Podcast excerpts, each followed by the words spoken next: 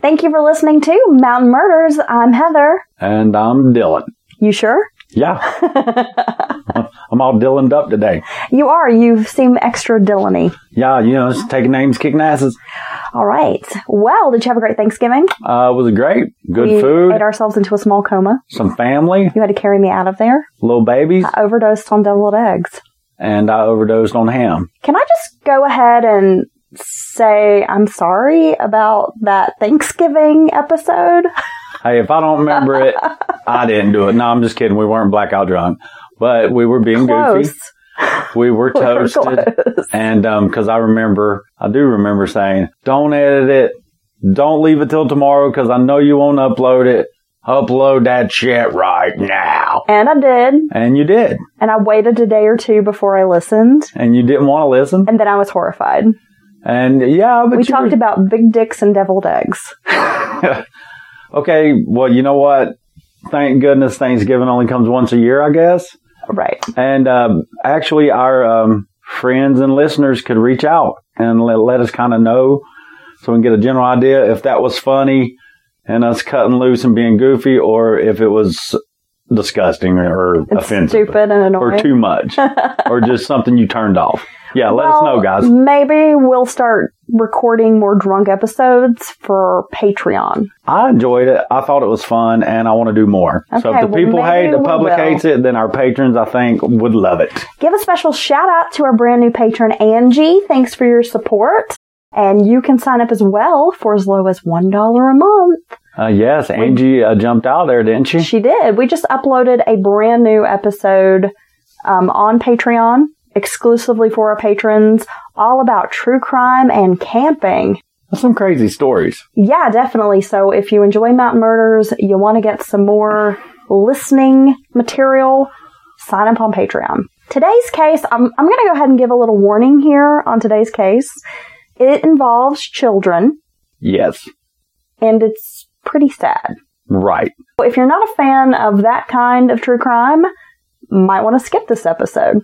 Yeah, this is the one kind maybe where we should be giving warnings for every show, but we figure, hey, you guys are all adults. You figure out what Mountain Murders is about. But yes, the children, when it's about children or graphic or super sad with children, we just let you know, might not want to listen to this one. Yeah, it's a hard one. This is a hard case, but I think it's important to talk about. Right. It's an interesting case. It is. We're going to talk about Lena Lunsford Conaway. She was born to Joanna Evans in Bendale, West Virginia. From about the age of seven, Lena was reportedly abused by her biological father. Evans believed the brunt of her daughter's physical abuse was in retaliation due to the divorce. Okay. Prior to the end of her parents' split, their relationship had been filled with domestic violence. And so seemingly when her father left, he started taking his frustrations, anger, resentment out on his daughter. Well, that's horrible. Relatives would describe Lena as troubled. Her mother often took her side, took up for her when she got into trouble, and Lena learned from an early age to be evasive or loose with the truth. Right. Just keep quiet, Keep your mouth shut. act like you don't know, Yeah. and she would find she could get away with a lot more when she did this. And that's manipulative too, I guess, right? She would often hide things or only tell half truths, but her mother always seemed to rush to her aid, Ah, it's not a good combination. almost enabling her. Right. You know, when she would get into trouble, it's not really your fault, that kind of thing. She also had a criminal history involving forgery, stealing, writing worthless checks, and drug use. She was serving time for a probation violation when she was pregnant with her daughter, Alliyah. Lena allegedly used drugs throughout her pregnancy and continued to do so until she was picked up, placed in jail. She's not making any, many good choices, it doesn't sound like. Lena was married to Ralph Conaway, a man who also had a criminal history. She had a total of six children, including Alliyah. She was also pregnant with twins at the time our story takes place. My goodness. Family members, including Alliyah's siblings, would say the child stayed in trouble with her mother. Lena doled out harsher punishments for the little girl, and she's only three. Some speculated it was out of jealousy. Alliyah had spent her infancy with Lena's mother and had developed a pretty strong bond with her grandmother. Well, any kid would. Lena was jealous of the relationship, often taking frustrations out on the child. Lena had always been her Doted mom's on. girl, Right. and then here comes this grandchild right. who lives with grandma from the time she's a tiny baby. And let's face it, who wouldn't love a tiny baby? Right. bonded with her more so than she bonded with her, you know, Lena, uh, with Lena, her mother. So her mom, Lena, was jealous.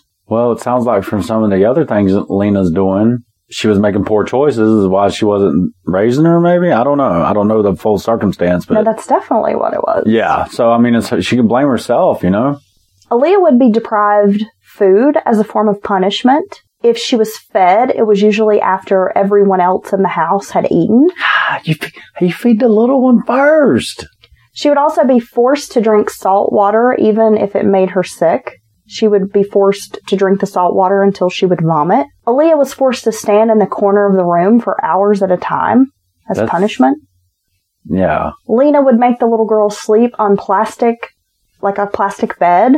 You know those toddler beds? Right. The mattress is like that, you know, Kind of waterproof. uncomfortable, hard plasticky cover, almost like a rubbery. Yeah, you got to put two a couple sheets on there and a blanket. Usually, you know, because let's face it, little kids Right. maybe maybe aren't potty trained, might have an accident, so they kind of make those very durable.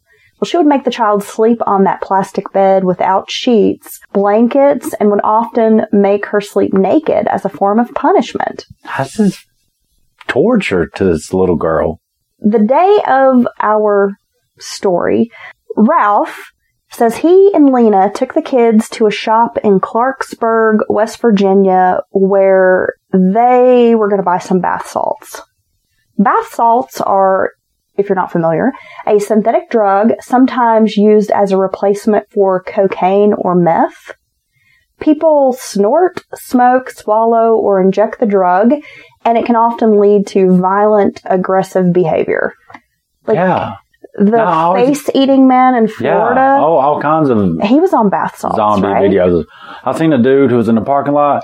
Cops trying to chase him down. It's like used car lot, and he's flinging. He's naked, butt ass naked. They always get hot for some reason, and he's flinging himself over and over and through the back windshield of all these different cars, and is running around screaming like a maniac. The couple returned home where they partied with the bath salts and Ralph drank a beer. He went to sleep because he worked the next day and he claims everything seemed fine in the house with the children. The following morning, which would have been September the 23rd, 2011, around 9:30 a.m., Lena went to wake up Alliyah. The toddler was nowhere to be found. She had vanished sometime between 6:30 in the morning and 9:30. She was wearing a pink sweatshirt and purple Dora the Explorer pajamas. When Lena couldn't find the toddler, she loaded her other children into her van and drove around the neighborhood looking for the little girl. A neighbor would state that Lena borrowed some gas sometime between 10 and 11 a.m. after having run out while looking for Alliyah. Yeah. Lena would claim that she had gotten up sometime around 6:30 in the morning, which was when Ralph would leave for work, to check on the little girl because she was experiencing flu-like symptoms the night before. It was not until around 11:30 a.m. that Lena finally made the phone call to 911 and reported her daughter missing. Well, so it's what three hour going on three hours now, or she started around nine nine thirty. Right. Okay. So several hours and her first instinct is to get in the car and go look for her daughter, Well, believing the little girl had wandered off. right, because maybe she had in the past, because she wasn't didn't sound like she's on top of her, supervising her. When authorities arrive, Lena tells the investigators that Alliyah hadn't been feeling well the day before and likely wandered away from the home sometime after the 6:30 time frame when she had checked on her. Lena claimed she got up on she got up early when Ralph left, checked on Alliyah, everything seemed fine, they went back to sleep. During the 911 call, she never mentions her husband. When they ask her who lives in the home, she says she and her kids live in the home. She does at some point mention Alliyah's father, a man named Eric Harris. She says he's not in the picture and doesn't even know that Alliyah exists. There's going to be a photograph that's going to surface after Alliyah's disappearance. They're trying to get a copy of the last known photograph of the little girl. Yeah. And it happens to be a picture from July, so roughly mm, two months earlier, showing Alliyah with a very large bruise covering the right side of her face. Her whole face? Yes. She was also missing four teeth. Jeez. Now she's three years old. Yeah. This is not a six, seven, eight, nine, ten year old in that stage of Losing all your teeth. losing. Yeah. Toddlers typically don't have missing teeth. no. Once her baby The teeth baby come teeth. in. No. Exactly. Not four. I mean, you know, she could have knocked one out with a little accident or something, but four missing teeth, bruised face.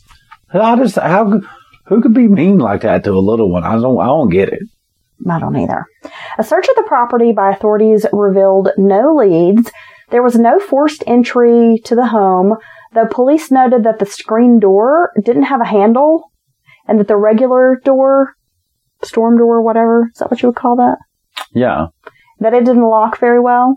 Okay. That even though it would lock, you can kind of push it open. So not very secure entrance. Authorities did question how a stranger might enter the home where multiple children and adults were sleeping and not wake anyone up, including Alliyah, if she was kidnapped. Yeah, I mean, that's unlikely. It just seemed like there was no forced entry, and so the likelihood that it was some stranger who had come in and kidnapped this kid, it just didn't make sense. Right. Leah's behavior and interviews were suspicious to police. Later, they would analyze her 911 phone call and consider some of the things she said suspect. They have these experts who can come in and kind of analyze the way you word things. Yeah, definitely. Yeah, I heard about one, that very thing where they, like, for, whatever, the forensic, whatever. Some of the language just Yeah, was very yeah. odd, right. or the tense that's used Yeah, can be exactly. alarming. That's, yeah, very big, big deal. They are really taking this seriously, this missing girl. The whole community is rallying together. Investigators are questioning sex offenders who live within, you know, a certain distance of the home. Probably 10 miles or so, you reckon? The FBI started aiding in the search. They shifted focus from the Conaway home to her stepfather's former hometown, Vadis, which is about 30 miles away from Bendale. In 2009, Ralph Conaway had attacked a relative with an axe at 1903 Vadis Road. Okay, that's crazy. The fact that he has this violent past makes them view him as a possible suspect. Person of interest, at least. The area in Vadis around Conaway's former home became a point of interest to investigators. They had some tips from the community that they should check that area. The FBI was reviewing security tapes around the Weston area in hopes a clue might turn up. I mean, they're doing everything they can. They're trying to follow every lead. They are looking through security camera footage at gas stations, convenience stores, any place that might catch a view of what transpired those morning hours. Now, you think the FBI came in because they consider her having been kidnapped and Trump local authorities, or you think it's probably more? It sounds like the whole community, everyone just like, oh, great, FBI's here. I mean, you're talking resources, experts on these types of things. It just you don't often hear that I that the FBI come in on a missing purpose. and- yeah, I think sometimes. I think maybe when- if they know you're here and that you're gone, someone's taking you from there. That's kidnap. I mean, that, that gives them a window if uh, jurisdiction does want to reach out. Yes, they have a reason to come in, if you will. Yeah, They- and I think that was the case with this. It's Right. just that so many people in this town were concerned about this little girl. Relatives began growing disheartened with the investigation and started pointing fingers at Lena and Ralph. Investigators spent about two weeks searching around the family home. They had divers comb the river nearby for her body, but it would all turn up very little. Canines were brought in, but didn't really trace her scent further than the river that was by the family home. But they said if she'd been outside any time within the last seven days, Yeah. that her scent would still linger. So they weren't really getting any promising leads. Right. Not like a trail that went off to somewhere. Though there was no evidence, no leads, authorities put the home under surveillance. The criminal history, the drugs. Lena's odd behavior, the drug Bath use, salts. Ralph's violent criminal history. Yeah. I just felt like they needed to watch this place. Over the course of the next two months, investigators would follow Lena and Ralph to a store where they purchased bath salts. Well, yeah, you know they're going to find some dumb shit following these people around. You know, they're just going around doing goofy stuff. Well, head stuff. eventually the pair is arrested in November. Now, bath salts were not illegal in West Virginia, so it wasn't like possessing these bath salts was a crime. Now, is it really bath salts that people are ingesting in a different way? It is not like or is it synthetic, just a, what they're calling a synthetic drug? Yes, it's a synthetic drug. It is not like the typical bath salt that you're thinking of that you would put in a bathtub and Right. relax. Okay, that's what I always Like lavender scented. I always No, think I this thought these a kids synthetic them. drug. I said that synthetic. Right. This is a synthetic drug that is used to get high, but it wasn't illegal at the time. So even though they arrest the pair, there's really not a lot they can do as far as charging them for the drugs. Right, because a lot of states had to revamp their you know what's controlled substance laws because of these synthetic drugs.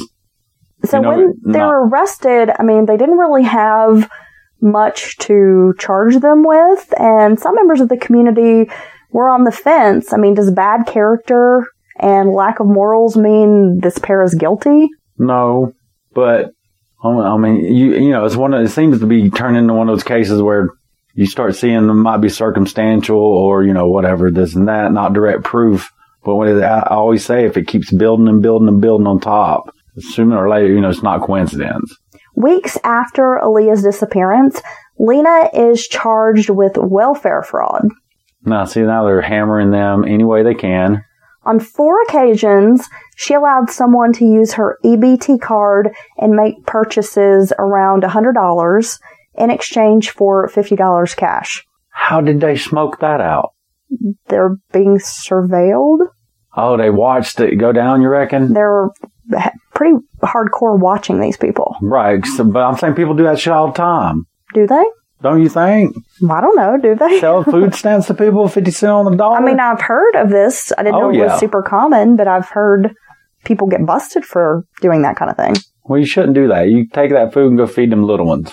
The couple was also evicted shortly after Leah's disappearance, owing their landlord around $1,400, which would have been three months' rent. Right? Again, clearly these are people who are not making good choices. No. You get food stamps to feed your six children. Right. You're selling your food stamps for cash, That you're probably buying drugs taking with. that cash and buying bath salts. right. At a two to one rate. So you're giving double your kids' foods away to get you know half this money to go get drugs with. That's and just shitty. buying the drugs, not paying rent, you got Torturing this six little girl. Kids, you get evicted from your house. Again, just not making great, responsible decisions. No, not at all. And here's a side note. I'm being judgmental right now, but why is it that dirtbags always have money to buy drugs, but they can never pay their rent? or they spend their food stamps on other things besides feeding their kids? Right. It's just a dirtbag move, right? It is. You know what they could do? Bothers me. You know what they could do? because it really gives other people who need assistance a bad name.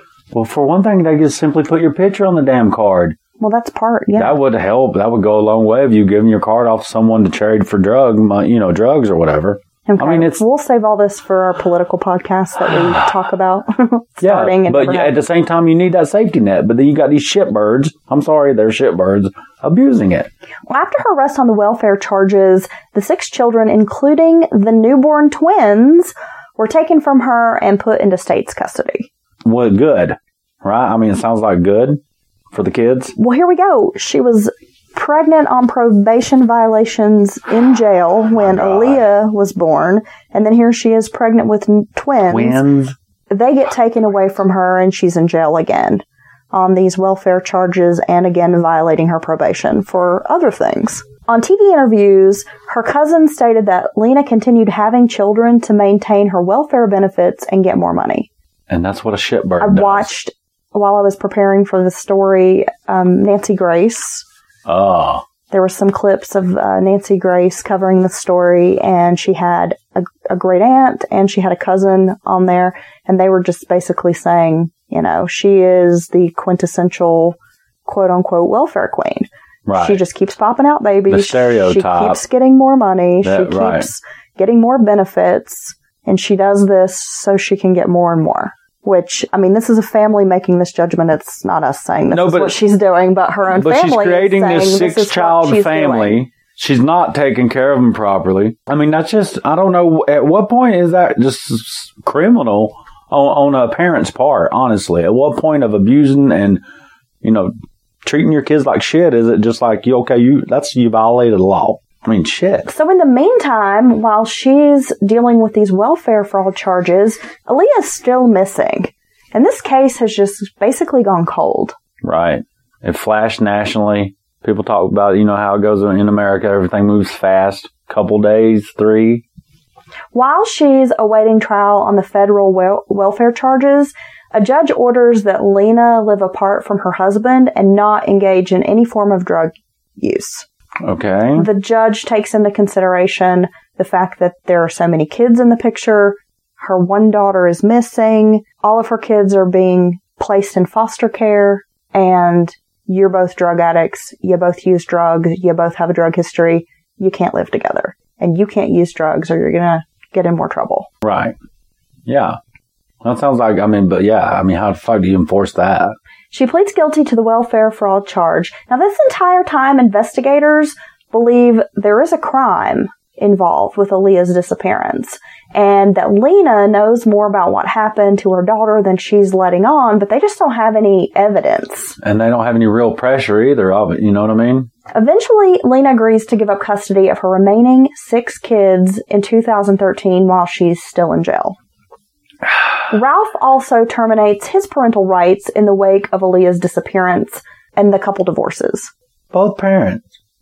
Just give the rights away. She gives the rights away because she, you know what?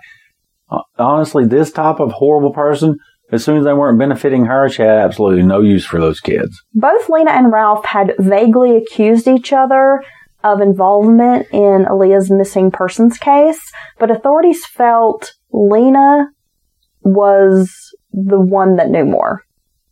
Right.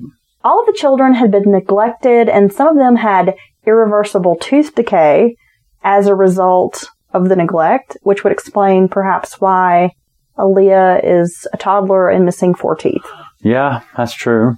And this is all according to court documents, and part of the reason why they were pursuing, you know, the termination of parental rights for both Lena and Ralph. Lena was jailed three times in five years after Alliyah's disappearance, mostly on probation violations. It was in June of 2016 that investigators thought they had a lead in the case. A tip rolled in that Alliyah had been sold to a motorcycle gang for human trafficking purposes. Lena supported this theory. Okay. It was during this time authorities reached out to Craig and Cami Cole. Now the Coles had adopted the six siblings and were hoping this news was true. They wanted to bring Alliyah to their home as well so she could be with her brothers and sisters. My God, those people are awesome. They really are. I saw interviews with Craig and Cammy and they were saying, you know, we knew that if Alliyah was still alive and if this were true, she was going to need a lot of love and support. She was going to need therapy. She was going to need a safe environment. Well, she could be there with her six brothers and sisters. and we wanted to bring her to our home. We wanted to be able to provide these things for her and have her be around her family. right. By October 2016, Destiny Cole, who had been nine years old at the time of Alliyah's disappearance, posed a curious question to her adopted father, Craig.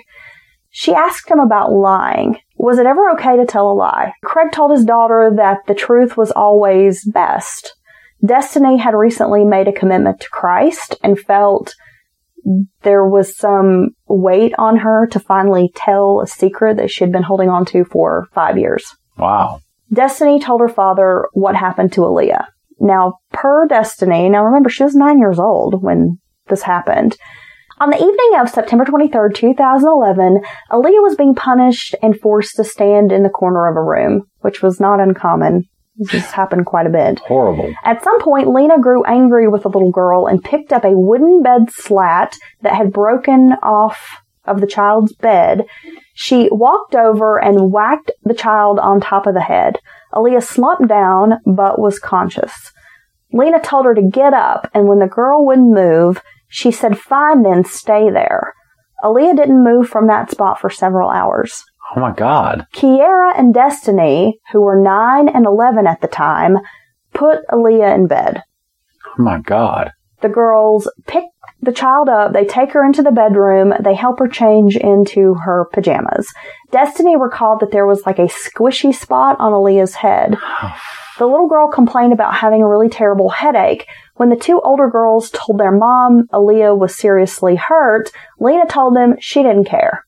One of the girls then tried to give her some medicine she thought maybe vitamins. I mean, they're little kids, they don't really know They're what. trying to help their poor sister. The next morning, the girls tried to wake up Alliyah, but she wasn't breathing. They carried the child into the bathroom and they laid her on the bathroom counter, trying to wake her up. Alina eventually comes in the bathroom and starts trying to wake Alliyah up, but couldn't revive her. In a frenzy, she grabbed the girl's body, she tosses it into a laundry basket. Then she throws some old clothes on top to conceal the body. She tells the girls to help get their baby brother in the family van. Lena loads the laundry basket in the back seat.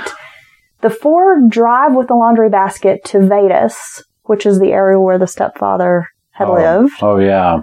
Lena pulled over at a wooded area and demanded that Kiara, the older of the two girls, get out of the van and help her. They carry the laundry basket into the woods and allegedly throw the basket into some type of ravine. Okay. When Lena and the girl return, she tells the kids to make a promise to her to never ever tell what happened to Alliyah and that they need to trust her. That's insane. I just don't know how you can do that. By November 2016, Lena was living in St. Petersburg, Florida, where she claims she was studying to be a legal assistant and working as a broker for an energy company. She was Yeah. arrested and charged with homicide by child abuse. At Lena's trial, Ralph testified that the pair had taken bath salts on the night before Alliyah went missing, but claimed he had no knowledge of what happened to the little girl. Both of Alliyah's sisters testified against their mother. The girls both stated that Lena had threatened them by saying, I brought you into this world and I can take you both out. Oh my God. So it was more fear than loyalty that kept the secret They're just little kids. I mean, nobody can be like, why didn't the kids come forward? I mean, who? and they were crazy. genuinely afraid of their mother. Well, yeah. I why mean, they said you be? they had seen her behave violently. She was always saying that phrase, I brought you into this world, I can take you both out. Well, they probably got treated like shit too. I'm sure to a degree. So they were really afraid of what would happen. Lena's defense attorneys painted the girls as liars. They had a theory that Alliyah had been sold to a man for heroin. A woman in Louisiana claimed she had seen Alliyah with a man at a restaurant in 2017. The defense also suggested the girl died from an accidental overdose of flu medication and even almost kind of blamed, well, you said you gave her some medicine Cross that heavy. they that perhaps they had given her something that had caused her to overdose. Right, and the kids got rid of her body too. Won't you kill? You know, I know that everybody deserves a defense, and that's a big part of our system. But I don't know how some of these damn defense attorneys do this shit. In April 2018, Lena was convicted on counts of murder of a child by refusal or failure to provide necessities, guilty by death of a child by child abuse, child abuse resulting in injury and concealment of a deceased human body, for which she ends up getting life in prison plus 40 years without the possibility of parole. Alliyah's body was never recovered, though the Vadis area has been searched numerous times. Authorities believe Lena either buried her in a shallow grave or placed her in a ravine which floods frequently, and that there's probably no trace of. Well, she was just Body a little, left Yeah, I mean, now. by the time the scavengers and yeah, she's just a little girl. Foul play is suspected in Alliyah's disappearance due to the circumstances involved. Alliyah is described as a Caucasian female with brown hair and brown eyes. She was three feet tall and weighed about 35 pounds at the time of her disappearance. She had her ears pierced and again was missing her top four teeth. Lena maintains her innocence. On a website called Paper Dolls, which is like a prison pen pal page, she says she's been wrongfully accused and plans to continue her education in order to be a lawyer. Her attorneys have filed an appeal, but it was denied. She's currently housed at the Lakin Correctional Center in Mason County, West Virginia. Should inmates serving life be allowed to get a free education? What's the point? Yeah, She had, she she got li- I'm no, I'm serious. I'm I'm serious. life plus 40 years. Life, life plus 40 years, which, you know, because life can typically be only 20, 25. So they give her extra 40 with no chance of parole. Right. So there's, there's, yeah. I mean, And I know I the know. appeal process, which was denied, she was trying to say she didn't get a fair trial because they didn't give her like a change of venue. yeah, well, I mean, that could have been part, you know, I don't know how widely it was publicized before. Well, I guess it was all that time later. I mean, you, eh, that could be argued by a good lawyer, I'm sure. But it also seems that that jury was not playing with her. Or, I'm sorry, the jury finds you guilty, I guess, and the judge probably likely sentenced. And everyone got to see her, be there with her, and see all the evidence and to hear the whole story. And they hammered her ass with a maximum everything, sounds like. Well, Because she got more than people that that flat out murder, you know, premeditated, kill the shit out of somebody. She got that's a pretty good sentence. She got well, if you imagine her 14 year old daughter on the stand telling Right. this story, that's got to be very compelling for a jury and also a judge to hear that. right, and it and it took those years later for that little girl to grow up enough to not be terrified of her mother killing her. And You know, you know what I mean?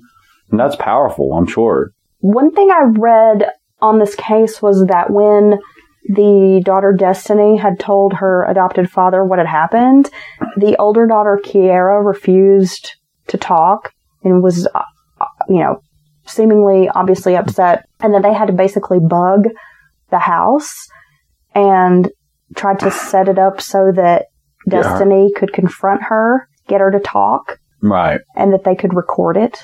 right, and, she'd been and it took- traumatized too. And it took some hours right, it was like almost at the end of the i guess the bug's life right, expectancy or whatever that they finally got it you know on record what had happened but Yeah. both girls testified and i just have to think that you know a jury can't look at these two girls hear their stories feel No. that emotion no, there's no way. yeah That's power. I'm sure that was powerful testimony, and you can't hold that against the other, the older girl, because she'd been traumatized as well, dealing with it in her own way. You know, so. You, but yeah, I'm glad that once she oh, kind of opened up to her sister, and they started talking about it again, maybe for a first time in a long time. Who knows? I'd say their brain was trying to just block that shit out. You know, that time period. But um, but then to have the guts to go in a court setting and testify against your mother. I mean, those are, um, I'm sure they went on to be very strong, strong women. yeah and you know the coles have adopted all of the kids That's amazing. And they are all living together. They seem to have a good life. So that is the one positive to come out of this case. That's amazing for all those siblings to go to one home together. I'm sure it's a loving home. They seem like they're would good say, people. you know, yeah. it doesn't necessarily mean it is, but they're I'm sure church, they're very involved Right. and active in church. They're very Christian home, they have some money, apparently, it seems like they really because um, six kids is a in a good lot. place. Right. Yeah, there's actually some videos on YouTube, interviews with Destiny Cole. And Yeah. She's a teenager. She's a very intelligent young lady. It's really sad to hear her talk about this. I'm sure. So yeah, that takes a little bit of wind out of the sails here at Mountain Murders, carrying on and making fun bull. But that's how kids' stories are. It's really It's terribly sad. to me. When I'm researching a case, I often try to find images, you know, photos, if there's video, just to try to get a feel for these people. Right. And the really sad part is that this poor child, Alliyah, it's written all over her face that she's a very unhappy little girl. There's Yeah. not a single photo of her smiling or looking like she's. She's being tortured. Having All that stuff you laid out there. She looks so sad in all of her pictures. It's just heartbreaking. that's horrible. This has been the case of Alliyah Lunsford and her mother, Lena Lunsford Conaway. A very sad one. Like, yeah. And, uh, again, we're sorry for the drunk episode. a lot on a, end on a light note. If you guys hated it, let us know. If you maybe want to hear another one, uh, let us know. Maybe we won't talk about some of the stuff we did this time. Okay. or maybe we will. Don't forget we have a live show January the 18th at Fleetwood's in Asheville, North Carolina. You can get your tickets online at brownpapertickets.com. If you keyword search Mountain Murders, should pop up the link there. You can buy tickets for $10. If you buy them the day of the show, it's going to be $12. We are going to have a bit of an early show. It's going to start about 5.30 in the evening, which gives you an opportunity to maybe have a drink or two and then go out for a nice dinner. Yeah. Make a night of it. Make it a part of your evening, a fun part of your, a good start to your evening.